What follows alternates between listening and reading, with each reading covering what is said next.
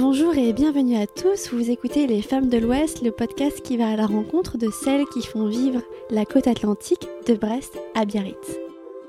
Dans ce premier épisode de 2020, j'ai le plaisir de recevoir Sarah. Sarah a créé Louarnaise, des pâtes à tartiner bio et végétales. Dans cet entretien, elle raconte comment elle est venue à créer ce projet, la relation qu'elle entretient avec sa communauté sur Instagram, comment elle a monté son laboratoire à la maison et le développement qu'elle envisage pour sa jeune marque. J'espère sincèrement que cet épisode vous plaira ou du moins qu'il vous donnera de l'appétit. Un conseil, écoutez-le à l'heure du goûter. Très bonne écoute.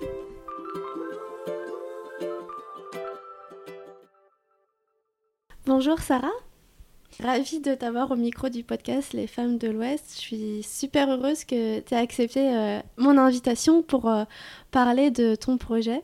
Euh, que tu vas nous expliquer en détail aujourd'hui.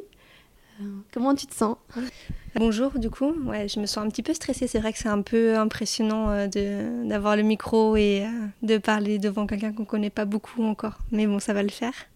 Tu as créé récemment une marque de pâte à tartiner qui est 100% faite à Vannes qui s'appelle euh, Louarn. Louarness. Louarness. C'est vrai. Euh, du coup, j'ai créé, créé ma marque effectivement euh, début novembre donc, de cette année. Donc, c'est vraiment, enfin, de l'année dernière, du coup, parce qu'on est début 2020. Donc, c'est vraiment très récent. Ça va faire deux mois. Euh, Louarness, ça se dit, beaucoup le disent Louarn, mais en fait, Louarness, c'est la traduction de renarde en breton. Et mon nom de famille, c'est Renard. Donc, voilà pourquoi voilà pourquoi le petit renard euh, sur, euh, sur mes étiquettes et voilà pourquoi c'est mon logo. Euh, donc je fabrique effectivement des pâtes à tartiner qui sont artisanales, fabriquées à Vannes. Elles sont 100% végétales et certifiées biologiques. Et c'était important aussi pour moi qu'elles soient pas trop sucrées, donc elles sont peu sucrées avec du sucre de coco. Et pourquoi tu. On va rentrer dans le vif du sujet pour les gourmands. Pourquoi tu as utilisé du sucre de coco qui est peut-être pas très commun dans, dans, le, dans le commerce traditionnel? Alors effectivement, même si on le voit de plus en plus chez certaines marques, euh, c'est pas le sucre qui est le plus utilisé, tout simplement parce qu'il est plus cher déjà. Euh, moi je l'utilisais déjà parce qu'il a un, goût qui est différent. Euh, il permet de sucrer plus avec un apport moins en quantité de sucre et euh, surtout qu'il est, il est non raffiné, donc en fait il apporte euh, des vitamines et des minéraux, donc ça reste du sucre, c'est, c'est pas euh, ce qui apporte le plus de, choses dans l'alimentation, mais en tout cas il reste plus intéressant que du sucre, du sucre blanc ou du sucre de canne ou d'autres sucres de ce style. Donc tu as créé ta marque au mois de novembre 2019 et aujourd'hui tu as une gamme de produits qui est de trois pâtes à tartiner différentes, c'est bien ça? Oui, c'est ça. J'en ai trois. Une qui est nature, donc euh, elle n'est pas sans rien. Hein. Il y a des noisettes, des amandes, euh, des cacahuètes et du sucre de coco dedans. J'en ai une qui est à la, noix de coco, donc c'est la même chose que la nature, mais avec de la noix de coco euh, râpée en plus. Et une qui est au cacao cru, donc c'est la même chose que la nature, mais avec du cacao cru dedans. D'accord. Et pour lancer ces recettes, comment tu as fait? Est-ce que tu as fait appel à un, je sais pas, un cuisinier, un chef ou un pâtissier, enfin je sais pas, quelqu'un d'extérieur pour t'aider dans la mise au point Parce que je pense que ça doit pas être facile. Alors euh, non, pas du tout. Après, euh, j'ai eu de la chance parce que j'ai fait mes premiers tests de recettes et euh, je les ai fait goûter à, des amis. Donc là, ça va faire un an et elles les ont trouvées hyper bonnes dès le début. Donc jackpot. donc j'ai pas fait appel à, quelqu'un d'extérieur. moi, j'ai pas fait des études de cuisine non plus. J'ai juste fait des, des tests de recettes. C'est pas ça se voit au niveau des ingrédients, il n'y a pas besoin d'avoir fait un bac euh, plus 8 euh, en cuisine pour pouvoir euh, faire cette recette-là. Mais le dosage, en fait, c'est bien tombé dès le début. Donc depuis un an, je l'ai légèrement modifié quand même. Mais globalement, c'est les mêmes recettes que j'ai testées il y a un an auprès de mes amis. Ok. Et du coup, est-ce qu'il y en a une qui ressort des trois, un best-seller ou... Alors, quand j'ai fait mes tests auprès de, de mes amis, de ma famille, c'était la noix de coco qui ressortait le plus. Mais depuis que euh, ma campagne Ulule, euh, enfin, j'ai fait une campagne Ulule de mhm. financement et depuis que les gens ont reçu les pots, il n'y a pas de, goût qui ressort en fait. Les gens, ils ont tous leurs préférences pour euh, l'un ou l'autre et il n'y en a pas un qui ressort plus aimé que les autres. Ils sont tous bons quoi. C'est ça. Je confirme. et justement, j'aimerais qu'on parle de la campagne Ulule parce que donc il y en a beaucoup qui les font, ces campagnes de crowdfunding. Et on dit que c'est très intense et très chargé en émotions, en travail. Comment tu as vécu cette campagne? Et, on peut peut-être aussi rattacher ça euh, à une communauté que ça crée. Oui, exactement. du coup, j'ai commencé ma campagne Ulule début novembre et elle a terminé début décembre. Je l'ai pas mal vécu cette campagne parce que Ulule nous accompagne quand même énormément euh, dans la mise en place des choses et dans l'accompagnement ensuite. Euh, c'est assez stressant parce que euh, en fait il y a un grand pic au début. Après c'est le calme plat pendant deux semaines, trois semaines et ça refait un pic à la fin.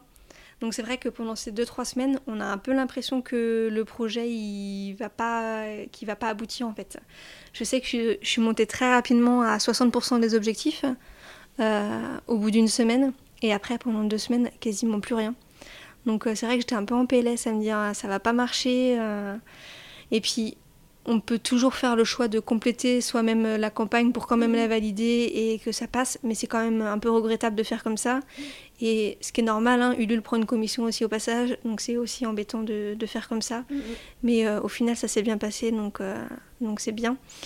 Et euh, tu parlais de communauté, du coup, euh, moi je suis présente sur Instagram. J'ai été présente bien avant euh, d'avoir décidé de me lancer dans les pâtes à tartiner. J'ai créé ce compte avant et c'est aussi lui qui m'a amené en fait à vouloir créer mon entreprise. Et heureusement qu'il y avait ce, cette communauté-là, en fait, je dois avoir à peu près 14 000 personnes qui me suivent. Et clairement, on peut le voir sur les statistiques de la campagne Ulule et maintenant sur les statistiques de mon site.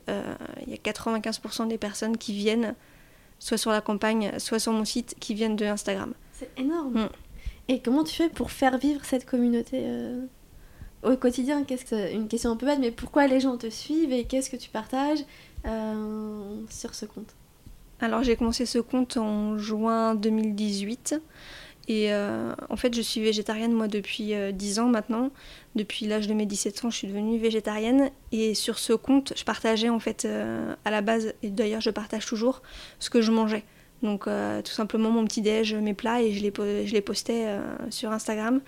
Et au début, je postais ça sur mon compte perso. Ça saoulait mes amis. du coup, j'ai créé un compte exprès et qui s'appelait pas comme ça au début, qui s'appelait Sarah Fox Food. Et il y a une communauté qui s'est faite euh, en fait euh, naturellement et tout doucement pendant un an. Et euh, je pense qu'ils viennent pour, pour voir des inspirations repas, en tout cas repas qui sont végétariens. Et aussi parce que j'ai une cuisine qui est ultra simple. Je ne passe pas deux heures en cuisine. Et je sais qu'il y a beaucoup de gens qui m'ont dit que c'était bien de me suivre parce que ça leur donnait des inspirations de repas qui étaient faciles à faire et que ça démocratisait un peu la cuisine végétarienne. Mhm et à se dire que c'était simple et qu'il n'y avait pas besoin de passer euh, trois heures en cuisine pour pouvoir euh, s'alimenter correctement. Mhm. Et, euh, et, pourquoi le choix des pâtes à tartiner alors Alors, je partageais sur mon compte Instagram, je partage des inspirations de repas, mais à 90% c'était des petits déjeuners. Je partageais surtout ça. Et à la base, j'ai voulu, je voulais absolument créer mon entreprise depuis tout le temps et être à mon propre compte. Mais comme beaucoup de gens, je pense, on le dit de plus en plus. Et comme je partageais beaucoup de, photos de petits déjeuners et que les gens avaient l'air d'aimer ça, je me suis dit pourquoi pas livrer des petits déjeuners sur Van. Donc je voulais livrer des petits déjeuners sur Van, des petits déj bio et, les, et voilà, livrer ça chez les gens à domicile. j'ai commencé énormément à travailler dessus, hein. j'ai dû passer peut-être trois mois quand même. Et je me suis vite rendu compte que ça allait être compliqué de le faire toute seule, parce que déjà mm. j'avais envie, de j'avais envie de travailler toute seule. Et aussi en termes d'organisation. En fait, euh, là, les pâtes à tartiner, pour, au niveau des règles d'hygiène, c'est assez simple, même si c'est pas hyper simple. Mm-hmm. Le fait de livrer des petits déjeuners, il y avait une chaîne, euh, la chaîne de froid à respecter, euh, le chaud aussi à respecter, et c'était vachement de, de connaissances que je n'avais pas en fait. Et je me suis rendu compte que ça allait être compliqué. J'ai aussi fait une étude de marché qui a montré que Van n'était pas vraiment prêt pour ça pour l'instant. Mhm.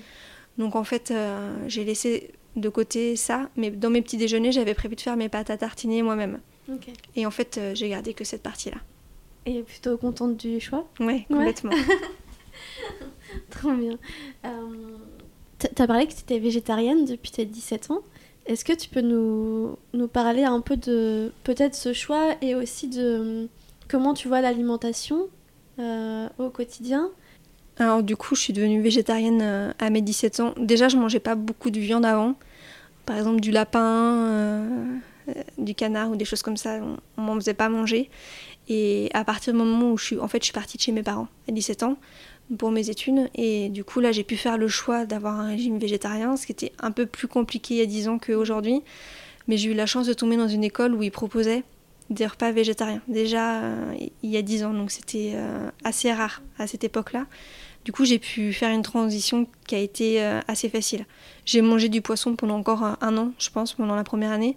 Et après, j'ai arrêté. Et là, ça fait 9 ans que je mange ni poisson ni viande.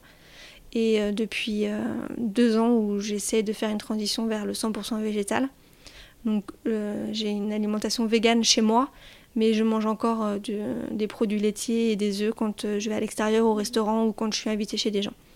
On a, parlé donc de ton projet, d'Instagram un peu, mais euh, juste avant l'awareness, si on peut dire ça, euh, il y avait peut-être autre chose? Enfin, comment tu es venu à, créer ces pâtes à tartiner euh, Qu'est-ce que qu'est-ce que tu as fait avant et qu'est-ce qui t'a amené jusqu'ici ton cheminement? Alors, en fait, j'ai été gendarme avant de faire le, métier que je fais actuellement. Et pour rentrer en gendarmerie, j'ai dû me mettre au sport parce qu'il y a des tests euh, d'entrée pour l'école de gendarmerie, des tests de sport.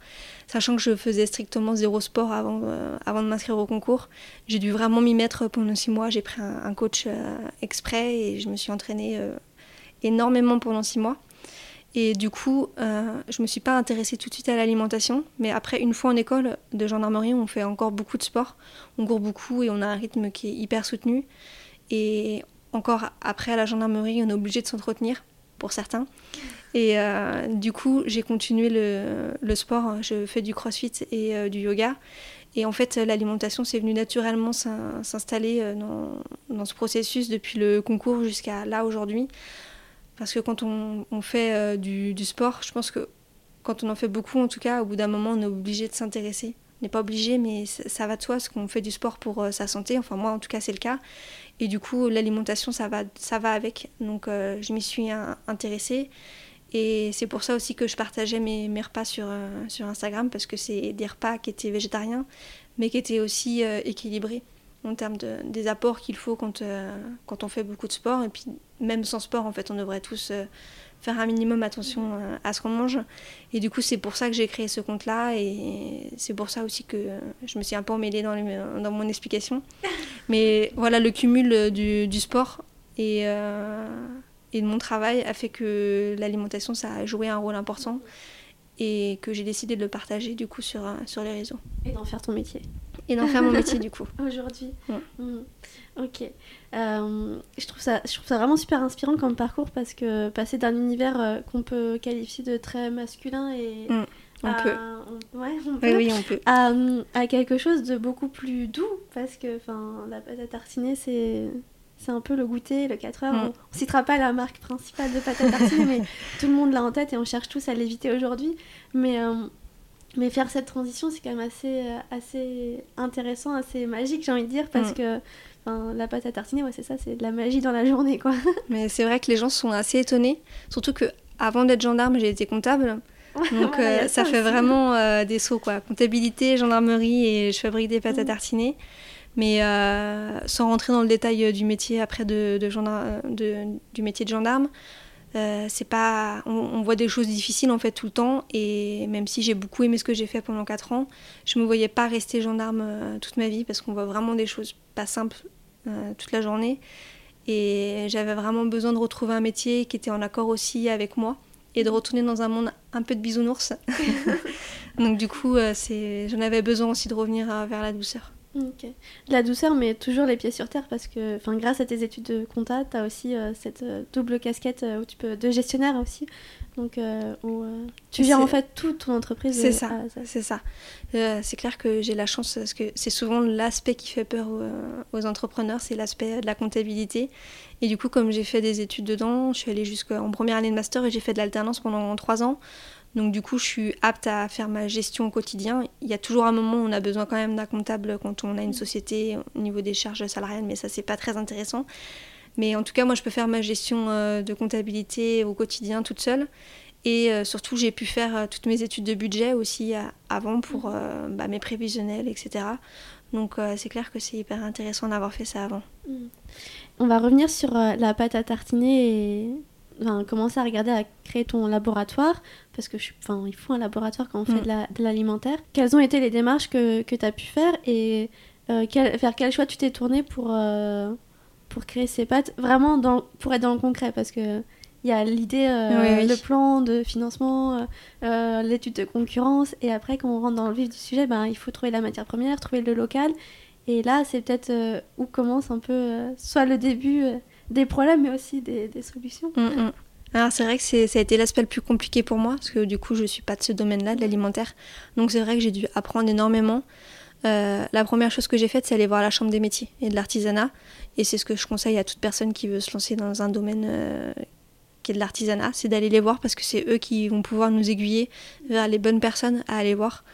Et euh, là-bas, j'ai fait, des j'ai fait une formation hygiène et une formation voilà, dans le sanitaire. Et du coup, on a pu discuter beaucoup avec la personne qui s'occupe de l'hygiène, parce qu'il n'y en a qu'une seule qui s'occupe de l'hygiène à Vannes, de ce que je pouvais mettre en place pour pouvoir fabriquer euh, chez moi. Parce que moi, je voulais pas prendre un labo tout de suite, sachant que je me lance dans, une nouvelle chose, que je m'autofinance totalement.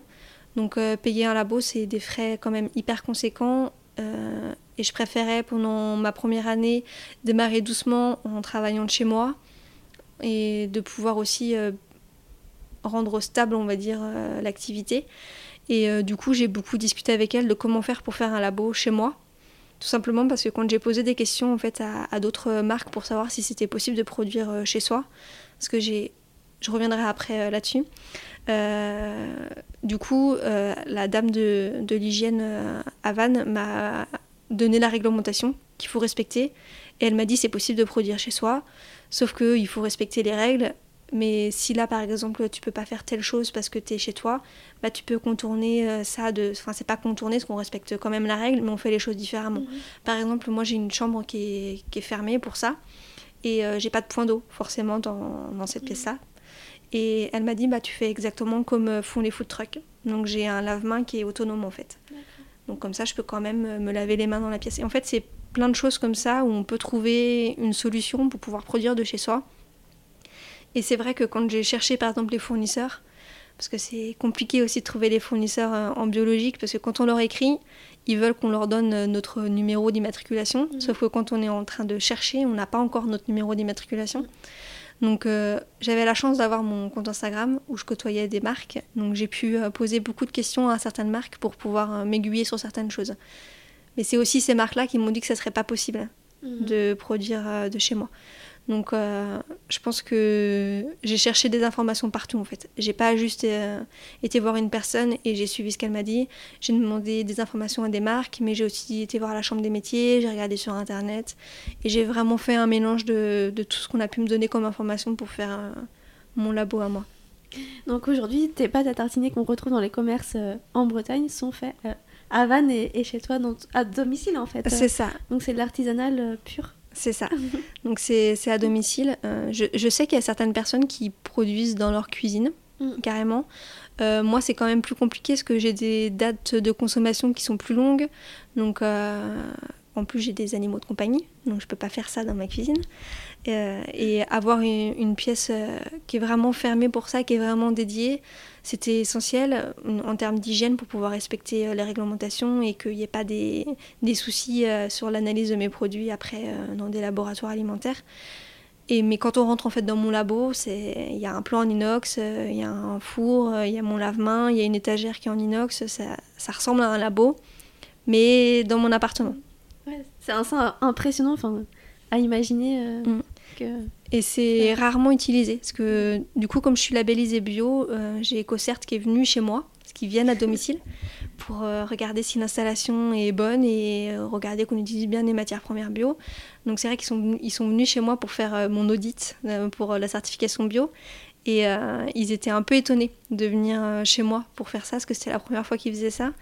Quand j'ai dû choisir mes produits d'hygiène, à savoir que quand on est euh, labellisé bio, on n'est pas obligé d'avoir des produits d'hygiène qui sont bio. Moi, j'ai fait ce choix-là, donc j'ai des commerciaux de produits d'hygiène mm, qui sont labellisés EcoCert qui sont venus chez moi aussi. Et c'était la première fois aussi qu'ils venaient à domicile pour ça. Et Biogolf, enfin c'est Biogolf à Vannes, mais Biocop sont venus aussi chez moi, parce que quand on rentre dans leur réseau, en local. Ils viennent à domicile pour vérifier tout aussi. Donc pareil, ils n'ont pas l'habitude de venir à domicile.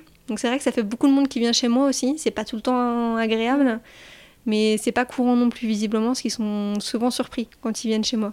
Ah c'est vraiment, enfin, quand tu m'as raconté pour la première fois, je, je savais même pas que c'était envisageable, mais c'est vrai que c'est super intéressant, euh, surtout au démarrage euh, d'une activité, et, euh, c'est un, un, choix très stratégique que, que tu as mm. pu faire. Je croyais que tu voulais revenir sur un point par rapport à Instagram et. En fait, quand je voulais vraiment produire chez moi, c'était pour moi hyper important, et enfin, pour commencer sereinement, à dire, l'activité, vu que, comme je t'ai dit, je m'autofinance financièrement, à la Labo, c'est vraiment cher.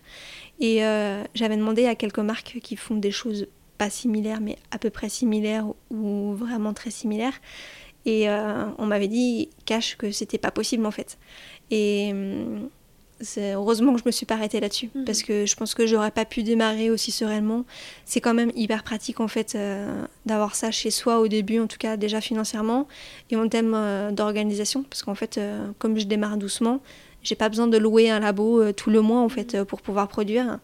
Euh, quelques journées par mois me suffisent pour l'instant, donc en fait c'est pratique. Je mm. peux faire mes productions le matin, l'après-midi, hop, je change de pièce, je vais faire un peu ma compta et je vais faire mes petites affaires, donc c'est quand même hyper pratique. On a parlé de la campagne de crowdfunding qui a débuté au mois de novembre, ou qui s'est terminée au mois de novembre. Non, elle a commencé début novembre.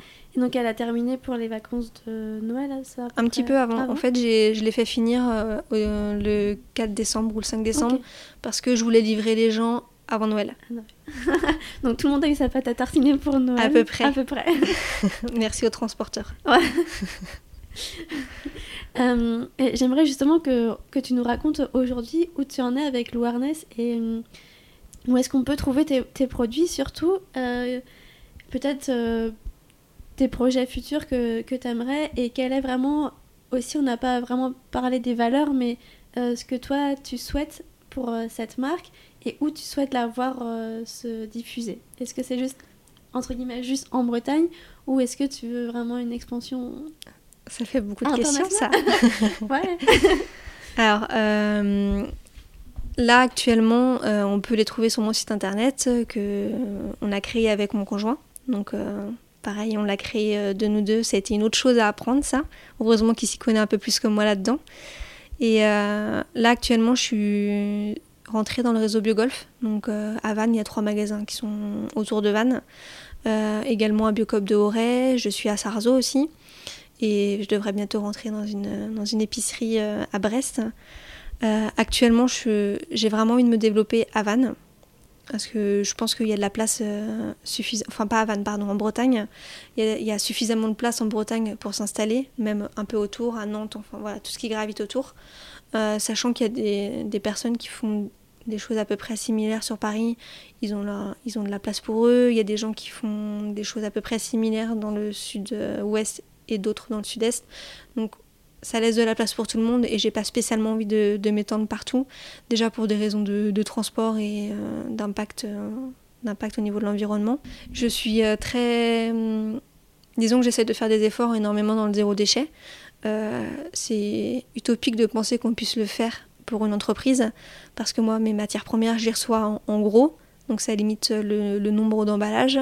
Mais il y a quand même de l'emballage plastique euh, quand ça arrive chez moi. Pour des termes euh, d'hygiène, ils ne pourraient pas mettre euh, de l'emballage en, craft surtout parce que si ça prend l'eau, ça pose des, soucis. Enfin bref, j'essaie de, faire vraiment un maximum d'efforts pour ne pas trop polluer, on va dire.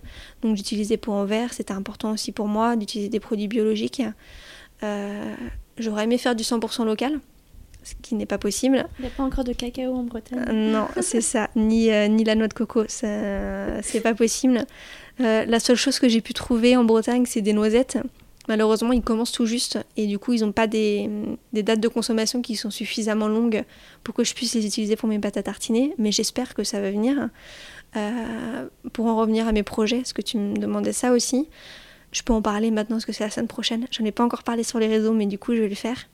Euh, je fais un stage de, enfin un stage, une formation de confiture pendant une semaine, donc euh, qui se fait en Bretagne aussi. Euh, voilà, j'aimerais bien faire des confitures qui sont un peu dans le même esprit que mes pâtes à tartiner, donc pas trop sucrées et qui soient végétales aussi.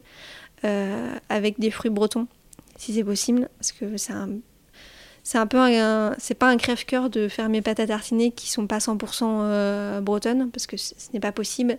Et euh, je suis pas non plus à penser qu'il faut faire du 100% que local parce que euh, bah, le cacao, la noix de coco et certaines noix on peut pas les avoir ici. Donc voilà.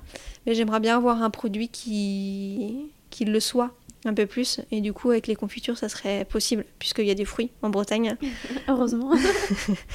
Donc voilà donc ça, c'est stay tuned pour cet été ou peut-être à la rentrée ou aucune idée. À voir. c'est ça. J'attends de, de, voir la, la, formation parce que je veux vraiment pas que mes confitures soient trop sucrées. Mhm. Euh, donc je vais voir ce qui est possible d'être fait et si ça l'est, ça va prendre du temps quand même parce qu'il faut que je fasse euh, certifier ces nouveaux produits mhm. parce que c'est un coût en plus. Mhm. Il faudra jouer avec ma graphiste qui s'occupe, euh, qui va s'occuper des futures étiquettes. Donc ça peut prendre plus ou moins de temps sachant qu'il euh, va falloir aussi que j'identifie les fournisseurs de fruits bio, parce qu'il y, y, a des fruits en Bretagne, mais euh, tous ne sont pas bio, donc il va falloir que j'identifie tout ça et que je refasse le même cheminement qu'avec mes pâtes à tartiner. On va se consoler avec les pâtes à tartiner en attendant. Pour le moment. Super. Tu as bien expliqué que tu étais basée euh, à Vannes. donc T'es pas originaire euh, de, cette ville, mais tu y vis depuis euh, quelques... Ça va faire 5 ans que je suis arrivée ici. En fait, moi, j'habite entre Nantes et Angers, à la base. J'ai fait mes études après à Nantes. Et euh, quand je suis rentrée en école de gendarmerie, on, fait notre école, on a un classement à la fin. Et en fonction de notre classement, on peut choisir les places selon les disponibilités dans telle ou telle région. Et du coup, j'ai choisi de venir en Bretagne, ce qui n'était pas mon choix premier à la base. Je voulais aller en Rhône-Alpes près de ma sœur et euh, il n'y avait pas de place. Donc j'ai décidé de venir en Bretagne pour repartir facilement parce que c'est quelque chose qui est hyper demandé. Maintenant, je comprends pourquoi. Et du coup, euh, en arrivant ici, en fait, euh, j'ai plus envie de partir, donc je me suis installée à Vannes. L'idée du podcast, c'est d'aller à la rencontre des femmes qui font vivre la côte atlantique. C'est comme ça que, que j'ai intitulé le projet. pour toi, c'est quoi entreprendre à Vannes? C'est un mot qui caractériserait, qui définirait ce nouvel élan, ce projet? C'est compliqué comme question. Ah. euh, je sais pas si je veux bien y répondre, mais euh, comme, comme je suis bien en fait ici et que j'avais pas envie de partir, c'était important pour moi d'avoir un projet que je fasse ici, donc que je produise euh, mes pâtes ici et que je les vende aussi ici. Donc ce serait pas possible de les vendre que à Vannes. Hmm. Donc c'est pour ça que je m'étends à la Bretagne et à ce qu'il y a autour. S'il y a des magasins qui me demandent aussi euh, plus loin, euh, pour le moment, ça sera, la réponse sera oui parce que c'est le début et il faut que je puisse en vivre euh, aussi. Mais j'ai surtout envie de m'étendre en Bretagne et les seuls magasins que je démarche actuellement, c'est des magasins qui sont en Bretagne. Et j'ai vraiment envie de faire du local. Donc je peux pas le faire dans la composition pour l'instant de, mes produits. Mais par contre, j'ai envie de le faire dans, le reste de ma démarche. Par exemple, mes pots en verre, je vais les chercher à Nantes, donc c'est pas la Bretagne, mais c'est pas très loin. Puis c'est presque la Bretagne selon certains.